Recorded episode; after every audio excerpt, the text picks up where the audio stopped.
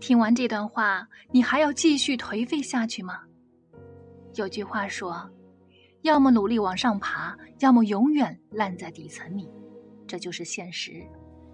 你总是一边抱怨现状，一边继续摆烂，对自己的状态美其名曰享受当下，但看见别人努力了、进步了，又开始焦虑恐慌。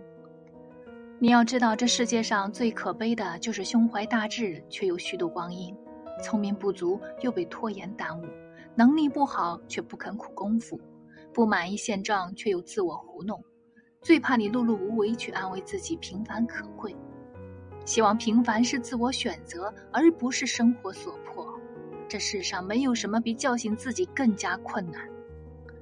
想要什么就真的去付出，能坚持下去的自律都会变成蜕变的契机。每天早起是不容易，可你一旦接受了堕落，就只能永远与平庸为伴。行动才是打败焦虑最好的方法。别矫情，天天活在想象中。只有当你开始忙碌时，才会自动屏蔽那些无关紧要的人和事。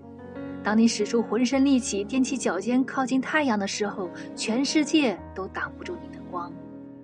众人皆在向前奔跑，你为什么选择落后于人呢？你有可以依靠一辈子的人吗？